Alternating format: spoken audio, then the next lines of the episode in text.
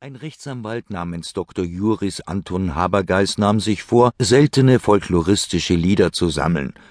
Er glaubte, dass sich ungehobene Schätze genug unter niederen Dächern befinden konnten, und er wollte sie ans Licht ziehen und mit ihrer Naivität ein heimatfrohes Publikum entzücken. Der Gedanke war kaum gefasst und im Vorhinein lieblich verbrämt, als Herr Habergeis auch an seine Verwirklichung schritt und sich ein in Leder gebundenes Heft von schönem Büttenpapier kaufte. Er stellte sich freudig vor, wie er wohl an stillen Winterabenden hier hinein Lied für Lied mit Beibehaltung der ursprünglichen Schreibweise eintragen wollte, benebst Anmerkungen unter einem mit roter Tinte zu ziehenden Striche. Nach etlichen fleißigen Monaten ließ sich dann wohl ein Büchlein daraus formen, welches den Forschern zur Erquickung, anderen aber zur Belehrung dienen musste, wie war nun aber das Material herbeizuschaffen? Es blieb nichts anderes übrig, als sich geradewegs an die Quellen zu begeben, was ja einem Rechtsanwalt immerhin möglich war. So kam also Herr Dr. Habergeis mit sich überein, von rechtssuchenden Bauern selbst Beiträge zu erbitten. Ein in seiner Gemeinde Weidach wohl angesehener Ökonom Jakob Hirtner, genannt Matheiser, kam in seiner Angelegenheit zu Habergeis, als dessen Entschluss gerade gereift war. Nach dem Geschäftlichen ging der Rechtsanwalt zu einem jovialen Ton über, klopfte dem Matheiser auf die Schulter und begann zu fragen. Hirtner, nicht wahr? Bei Ihnen in Weidach wird doch häufig gesungen. Gesungen?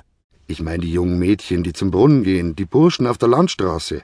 Brunner? Ja, die Mädchen, die vom Dorfbrunnen Wasser holen. Wir haben ja gar keinen Dorfbrunner nicht. Dann bei einer anderen Gelegenheit, nach der Arbeit, wenn der Abend kommt. Bei uns hat ja jeder Same sein Brunner. Ich sag Ihnen ja, die Gelegenheit, bei der es geschieht, ist ganz Nebensache.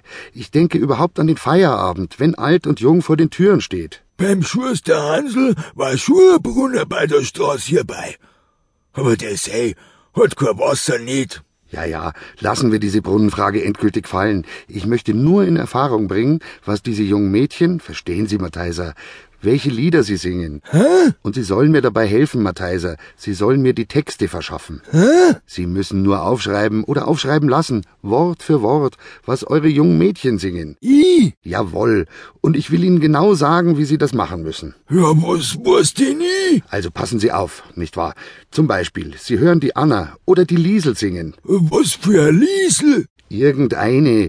Ich mein irgendein Mädchen. Das nächstbeste Mädchen hören Sie singen. Ball aber keine her.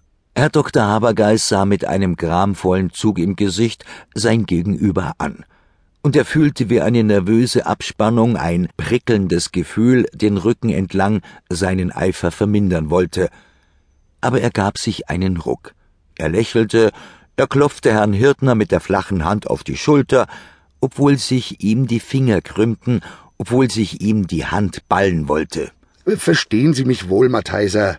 Sie hören schon eine, oder Ihr Nachbar hört eine, oder Ihre Frau hört eine. Habergeist sprach jedes Wort scharf und gereizt aus. Gut, also, irgendjemand hört eine. Verstanden? Dann gehen Sie zu ihr hin und sagen, meine liebe Liesel. Hier wollte nun Hirtner doch nicht länger schweigen. Was für Liesel? Herrgott, Mensch, Matheiser, ich will sagen, Liesel, Anna Marie, ganz wurscht, wie sie heißt. Sie sagen zu ihr, Habergeis machte hinter jedem Wort eine Pause. mein liebes Mädchen, du hast soeben ein Lied gesungen. Welches ist der Inhalt desselben? Sprich mir die Worte vor oder noch besser, schreibe sie mir auf. und schrie das Nachfolgende umso lauter. Das sagen Sie zu ihr. Haben Sie mich jetzt verstanden, Matheiser? Na? Der Rechtsanwalt setzte sich und blickte zu Boden. Während eine fliegende Hitzewelle von seinem Nacken über die Ohrlappen hinzog, während seine Stirnhaut pelzig wurde, bis dann ein erlösender Schweiß ausbrach. Sie haben mich nicht verstanden. Weil Sie sagen von einem Brunner und weil wir da keinen Brunner durchaus gar nicht haben. Wer redet denn noch von einem Brunnen? Ja, wer redet denn noch von einem Blödel Himmel, Herrgott, Sakramenten Brunnen? Nicht? Nein, aber ich will von vorne anfangen. Setzen Sie sich einmal, Matheiser. Da, mir gegenüber. So. Also, lassen wir in drei Teufels... äh, Also, lassen wir die Mädchen nicht wahr? Ihre Burschen, die singen doch auch. Sind schon. Nüchtern oder...